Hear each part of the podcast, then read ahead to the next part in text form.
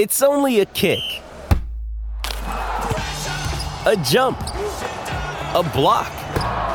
It's only a serve. It's only a tackle, a run. It's only for the fans. After all, it's only pressure. You got this. Adidas.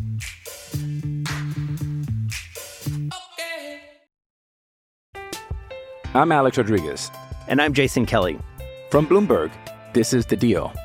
Each week, you'll hear us in conversation with business icons. This show will explore deal making across sports, media, and entertainment. That is a harsh lesson in business. Sports is not And, as um, you simple know, I- as bringing a bunch of big names together. I didn't want to do another stomp you out speech. It opened up so many more doors. The show is called The, The deal. Deal. Listen to The Deal. Listen to The Deal on Spotify. This episode is supported by FX's Clipped, the scandalous story of the 2014 Clippers owner's racist remarks captured on tape and heard around the world. The series charts the tape's impact on a dysfunctional basketball organization striving to win against their reputation as the most cursed team in the league. Starring Laurence Fishburne, Jacki Weaver, Cleopatra Coleman, and Ed O'Neill. FX's Clipped, streaming June 4th, only on Hulu. It's time to play like a Jet with your host, Scott Mason. Play like a Jet. What does that mean? Incredible play! 35 yard touchdown! Allen Lazard, six foot five frame, needing every bit of it. Oh, Hardman's still going inside the 10, and he is in for the touchdown. Allen has time. Intercepted! Sauce Gardner's got it. Breaking away. Garrett Wilson. Wilson, a big play downfield. Wilson still going along the sideline. He's not going to go down. Allen tripped up. He could not get past Jermaine Johnson. Oh, look at the speed of Breece Hall.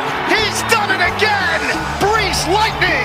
62 yards for the touchdown. And he's sacked again by Quinnen Williams. What a beast, number 95 for the Jets. Listen, thank you. This is Play Like a Jet. My name is Scott Mason. You can follow me on Twitter at Play Like a Jet One, and it's time for the weekend mailbag. So for that, we bring back our friend who is the editor over at JetNation.com and the co-host at Jet Nation Radio, Mr. Glenn Naughton. Glenn, what's up, brother? Not a whole lot, Scott. How we doing, man?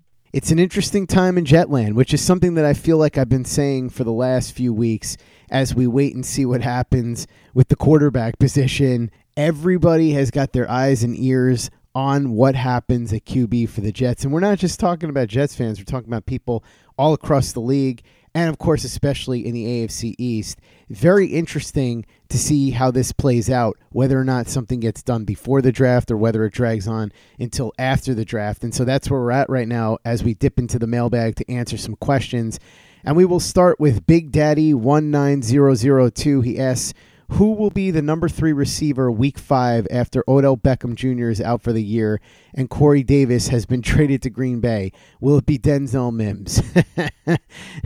well, first of all, we should say the Jets have not signed Odell Beckham yet. They still may, but if the price is what's being reported, which is $15 million a year, I don't expect Joe Douglas to come anywhere close to that. The closest I could see him coming is maybe he would give him something in the neighborhood of eight nine million with incentives that could go up a few million dollars after that. Like if he has a thousand yards in a season if he plays x number of games if he has x number of touchdowns maybe he could earn a few extra bucks. But i can't see the jets paying him anywhere near that kind of money. But yes obviously he has injury issues. And even if corey davis was here he's had injury issues.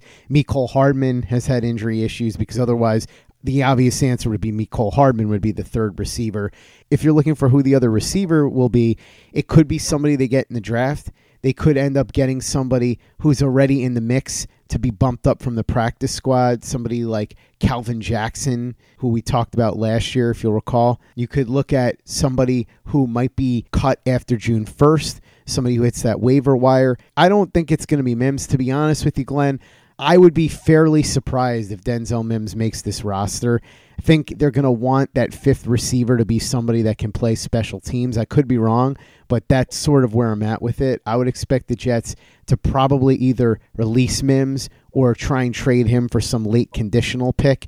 I don't think it's likely that he's going to be here, and I certainly don't think it's likely that he would be the number three receiver at any point. So if the scenario that you're talking about plays out, I think at that point they'll have somebody else on the roster. But obviously, if he's healthy, it would be Mecole Hardman.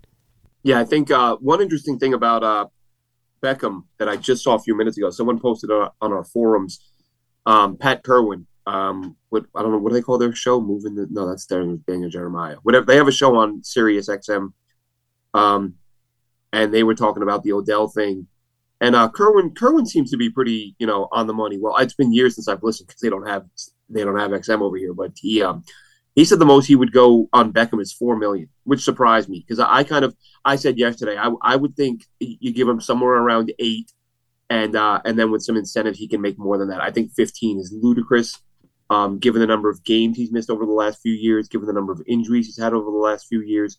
Um, you know he's now 30 years old, coming off a, a, an entire season off due to injury, um, and missed time in the seasons prior to that.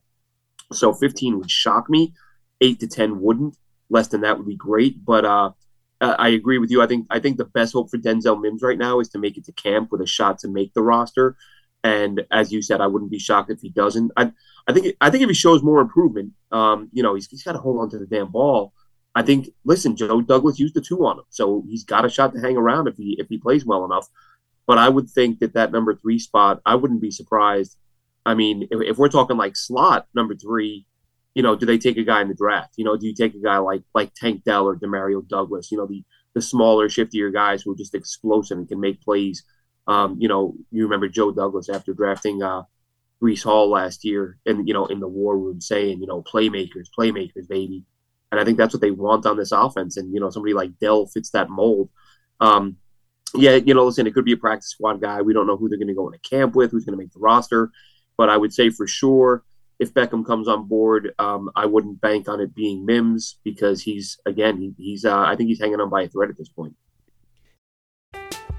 I'm Alex Rodriguez, and I'm Jason Kelly from Bloomberg. This is the Deal. Each week, you'll hear us in conversation with business icons.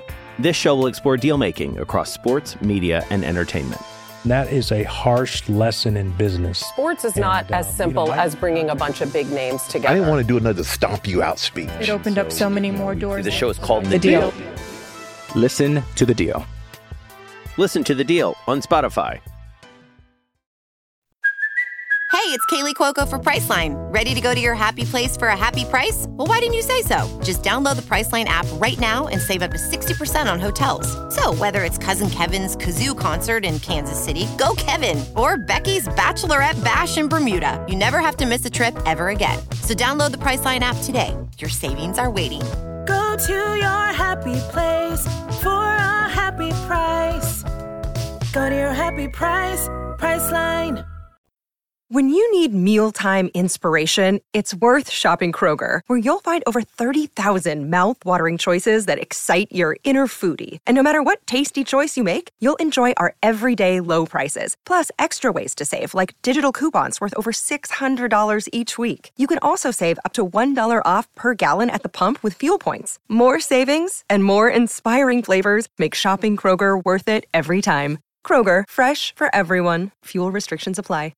Jewelry isn't a gift you give just once. It's a way to remind your loved one of a beautiful moment every time they see it. Blue Nile can help you find the gift that says how you feel and says it beautifully with expert guidance and a wide assortment of jewelry of the highest quality at the best price. Go to BlueNile.com and experience the convenience of shopping Blue Nile, the original online jeweler since 1999. That's BlueNile.com to find the perfect jewelry gift for any occasion. BlueNile.com. Play like a Jet. Play like a Jet. Next question comes in from Tommy Griffin Krantz. He says, Gentlemen, since it is WrestleMania weekend, what is your favorite WrestleMania match of all time? Mine is Shawn Michaels versus Razor Ramon at WrestleMania 10. That's a really good choice. Glenn, I know you're not a big wrestling fan, but I know you did watch in the past, so I'll turn it over to you in a second in case you do have a favorite WrestleMania match. There are so many really great WrestleMania matches. That same WrestleMania that you talked about, Tommy, WrestleMania 10, that Bret Hart versus Owen Hart match was fantastic. Bret Hart versus Shawn Michaels, the 60 minute Iron Man match. That's sort of been a divisive match. Some people really loved it, some people didn't like it that much. WrestleMania 3, Ricky Steamboat and Randy Macho Man Savage. A lot of people would call that the greatest WrestleMania match of all time. I think if I was pressed, I would probably go with Steve Austin versus Bret Hart from WrestleMania 13. It was so well done, and that double turn at the end was perfect. It set up incredible business for WWE down the line because Bret Hart went from babyface to heel. Steve Austin went from heel to babyface. That set up the Bret Hart heel run that eventually paved the way for the Mr. McMahon character. And Steve Austin becoming a babyface led to his rise and eventually the Steve Austin Vince McMahon clash, which became the greatest rivalry in the history of professional wrestling, or at least the one that drew the most money. Shawn Michaels versus Kurt Angle was a great one as well. Shawn Michaels versus Ric Flair wasn't necessarily as good of a match, but the story told there was incredible. I was at the Skydome in Toronto for Hulk Hogan versus The Rock. From a technical standpoint, certainly nowhere near a lot of these other matches, but the electricity in that building the emotion, the crowd, it was unbelievable. It's still to this day one of the most amazing live event experiences I've ever had. So, a lot of different answers here, but if pressed, I guess I would probably go with Steve Austin versus Bret Hart from WrestleMania 13. And a personal favorite, just because I was there, Hulk Hogan versus The Rock, WrestleMania 18, Skydome in Toronto. Glenn, as I said, I know you're not a big wrestling fan, but you have watched in the past. Any WrestleMania matches that stick out in your mind that you remember watching and liking? Yeah, very funny timing of this question because because as I messaged you the other day, I'm I'm starting to you know get my son to watch a little bit of wrestling. He's nine years old, um, so he's right in that wheelhouse where you know he's he's, he's really enjoying it. I only really I you know I go to YouTube, I look up the old matches because those are the guys I know. Um, you know, like of course everyone knows who like John Cena. Like there's a few mainstream guys today I know, but you know maybe three or four, just because you know Twitter or whatever social media. But um, yeah, you mentioned it, I, and I I actually tried to find it the other day and was thinking about it again just today, a few hours ago. I was telling him about what an incredible match that you just mentioned, uh, Ricky the Dragon Steamboat versus Randy Macho Man Savage. Mm-hmm. I was trying to tell him how incredible it was and just kept flipping back and forth like this guy's winning, that guy's winning, this guy, and they, it was just a masterful performance. Um, and in looking for it the other day, um, you know, checking YouTube for that match, I couldn't find it, but I saw, you know, there was like a they did a special on it I forget one of the you know history discovery somebody did a thing on it, and like I'm watching this interview with Ricky the Dragon Steamboat, who was one of my favorites, and he's he's walking through the way Savage came to him and said, you know, here's how we're going to plan out this match, and he like hand wrote something like 400 moves that Savage scripted, and I like the hair on my neck was standing up. I was like, this is amazing, like hearing the making of this match that I remember that WrestleMania. I'm like that that it wasn't the main event, but that's the match everybody was talking about the next day. It was unbelievable. So that that's an easy one. I think the last WrestleMania I watched was probably six when I was about 14, 13. But um, but yeah, Savage Steamboat. Funny timing for that question because I haven't talked about or watched wrestling in decades. And just a few days ago, I was trying to find that match for my son. Glenn, it's funny you mentioned the Savage Steamboat dynamic with Savage scripting pretty much the entire match. He was known to do that. He was very meticulous about things. Very different dynamic when Ricky Steamboat and Ric Flair used to wrestle. There's a famous story when they were feuding in 1989. Many would call it one of the greatest feuds of all time. And in the middle of the feud, when Ricky Steamboat was champ, he had beaten Flair, and then later on he lost the belt back to Flair. But in the middle, they had a two out of three falls match that ended up going an hour at Clash of Champions on TBS. And the entire preparation for the match beforehand was Ric Flair and Ricky Steamboat saw each other in the hallway. Flair said to him, okay, first fall will end like this, second fall will end like this, third fall will end like this. See you out there. And they improv the entire one hour match, other than how the falls would go in the ring. All of it, all 60 minutes. Incredible talent to be able to improv something like that.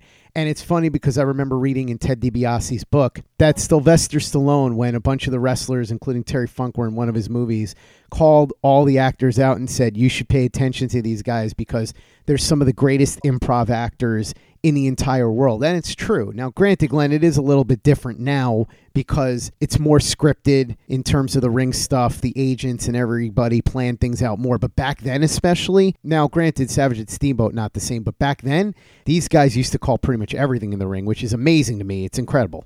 Yeah, I, I think uh, when I was a kid, you know, when I watched, I obviously I knew it was I knew it was fake, but I thought it was it was I thought every move was scripted for every match since it was fake. But then at some point, I realized the number of times, and I'm sure you noticed this too, Scott, as a kid, the number of times like a guy would be whipping somebody into the ropes and he'd whisper something in the guy's ear as he was whipping him past. Mm-hmm. And I'm like, are they like planning the moves as they go along? Because Mm-hmm. they're talking like while they're supposed to be fighting. And if you look closely enough, you can see them communicating. And I think that's what I realized. Like, oh wow, maybe they do just improv and, and make it up as they go. And obviously that was happening with some guys. Yep, without question. And later today, Glenn, will be day number one of WrestleMania, which is now a two day extravaganza. They're gonna make it like the draft. It's gonna be three days. Yes, exactly. Talk about bad luck real quick with the draft. Like I said, I'm, I'm letting my son watch, it, and I thought, you know what? Let me let me go on on uh, StubHub and see if there's any WWE events coming out of England anytime soon. And there's apparently a pretty big event coming to uh, London at the O2 Arena, which is a pretty pretty big place. And I thought, oh, I'm going to buy some tickets and go, you know, bring them to this. I won't know who the wrestlers are, but it'll be a good time. And I go to start to buy the tickets, and I realize it's on draft night. I was like, oh, never mind. never mind. That'll be another time. Yeah, actually, Steven Wright's going to be in town the day of the draft. So I've been looking to see Steven Wright for a while, but I guess that's going to have to wait as well because we're going to be having our eyes and ears glued to everything involving the draft those couple of days. Going to be really exciting, and I'm sure we're going to get more questions about it later in the mailbag. Next question, it's actually a series of questions from our buddy John Grella. First question Do you believe that Aaron Rodgers borrowing number 12 from Joe Namath is a bad idea? Listen, Joe Namath said it's okay with him. In fact, he encouraged Aaron Rodgers to wear it, said he wants to share the number, share the legacy. So if Aaron Rodgers wears it, I don't care. If it's good enough for Joe Namath, it's good enough for me. That said, now that Elijah Moore is gone, I think it's more likely that Aaron Rodgers wears number eight, but we'll see. Yeah, I think um, I think I think he wears, or I think people are, are worrying too much about what he wears. It's it's just funny to look back because I remember when Namath first said that, and I just laughed. I was like, why are we even having this conversation? Aaron Rodgers is not going to be a Jet. I was like, I appreciate the laugh, Joe, but come on, let's let's let's you know come back to reality. You know, you know, we, we don't live in a world where Aaron Rodgers will ever be a Jet. Now that it looks like we're living in that world, um, I'm I'm actually curious because if you watch Rodgers, I was surprised. I watched him in that interview with Joe Rogan, and I forget the exact comment, but he made one or two comments that gave me the impression like, wow, this guy really does have a lot of respect for the history of the league. And I, I did wonder, not that I care if he wears it or not, if he wants to, fine. But I wonder if he's going to look at this and say, you know what, that's name its number. He, it's, it's, it's retired for him, belongs to him. He deserves it. Or if he'll just say, you know what, I'm, I'm on that guy's level and I want that damn number, so I'm going to wear it. Could go either way. I think it's more likely that he winds up wearing number eight, but we'll see. And as I said, if Joe Namath is cool with it, then I don't see why anybody else should have a problem with it. John also asks, Gentlemen, if you were a hot dog, would you eat yourself? I probably would. you know, you're having a long day. Maybe you skip lunch. You know, a nibble maybe just to hold yourself over till a proper, you know, like a full meal. But uh, definitely at some point there there'd be some some snacking. Next question comes in from Peter J. Dillard. He says, What do you guys think the Jets' plan will really be at quarterback two? Sal's track record for being honest is not the best. That is definitely true, Peter. To his credit, he did say right now Zach is number two, so that doesn't mean necessarily that he's penciled in as the for sure number two.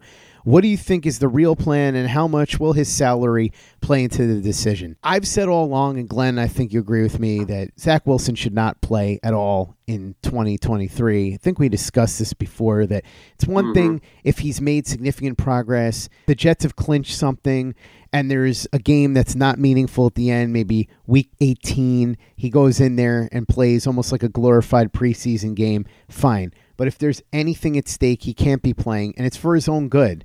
That's really what it comes down to. It's for his own good. If you want any chance of this kid succeeding, he's going to need an entire year to be rebuilt under this new staff. He's going to need to be able to start from scratch, essentially. And so if he goes out there before he's ready, very well could put him in a position where there's no way he'll ever succeed. Look at what happened last year. I had said that Joe Flacco should have started over Zach Wilson when Mike White got hurt for this exact reason. And that's exactly how it played out. Things went so poorly for Zach Wilson, and now we're at a point where the Jets couldn't even look their fans in the eye and bluff them about Zach Wilson possibly starting next year, which maybe they could have if he hadn't come back after the initial benching. They could have said he's got a new coaching staff, we're going to work with him, Mhm. he'll compete with a veteran, all that. They couldn't even do that now because he was so bad, got booed off the field on national television and benched for a CFL quarterback. So it was so far beyond repair in the immediate time frame that they now had to promise the fans that they were going to go and get an established veteran. So you don't want to risk that happening. Think the best move is to make sure Wilson doesn't play in 2023. And how do you ensure that happens? You go out and get a backup who's reliable. Now, Maybe that ends up being Teddy Bridgewater, but he probably costs a little bit more money, maybe like $4 million. Then again, he hasn't been signed yet. So maybe if he lingers out there for a while, you grab him. Some seasoned veteran like Chase Daniel. Just anybody who might be able to step in for a game or two if he has to. Because in all reality, if the Jets get Aaron Rodgers or whoever else it is, if that starting quarterback gets hurt for the year, but you just want a guy that can get you by for a game or two if you need him to. And so there are guys that are options out there for that. Maybe Teddy Bridgewater or maybe a lower cost option like a Chase Daniel. And then we'll see some quarterbacks probably get released. It happens every year in training camp and after June 1st. So I think they'll bring in somebody ultimately. They have to know that putting Zach Wilson in a position where he might have to play, where he's one hit away from having to go onto the field, is a bad idea. Yeah, I think uh, the the Saleh comment actually worried me because my, my thought was the same as yours. You know, Zach's the number two right now. Um, but he did continue and, and he he followed that up with hang on a second. I know the right now part is what the headline is going to be. Let me clarify. Zach is the number two. And i was like that those are pretty I, I know coaches lie. I get that. I say it all the time. But that was like he kind of went out of his way to say no no this isn't a just for now thing. He is the number two quarterback which i i couldn't imagine a bigger mistake for this team to make to to if if if they were to stick with this. To say you're going all in, which you are by going out and getting Aaron Rodgers. You're going all in, um, because again, as we've discussed, Scott, this is very likely, possibly a little more, but very likely a one-year window. So it's not like this is a long-term plan. This is a we're going to try to win it this year plan. And if you have that plan, but then Zach Wilson is your backup, and I think we discussed this on a previous show. This is reminiscent of Parcells going with Vinny Testaverde and Scott Zolak and having to trade for Rick Mirer. Like you look back and went, you just flushed our playoff hopes down the toilet by having a, a non NFL level quarterback as your quarterback too. And if you look at the market right now, Scott, you mentioned Teddy Bridgewater. Um, the fact that the Jets aren't moving on him worries me more because anyone can snap him up. And if he goes, that's it.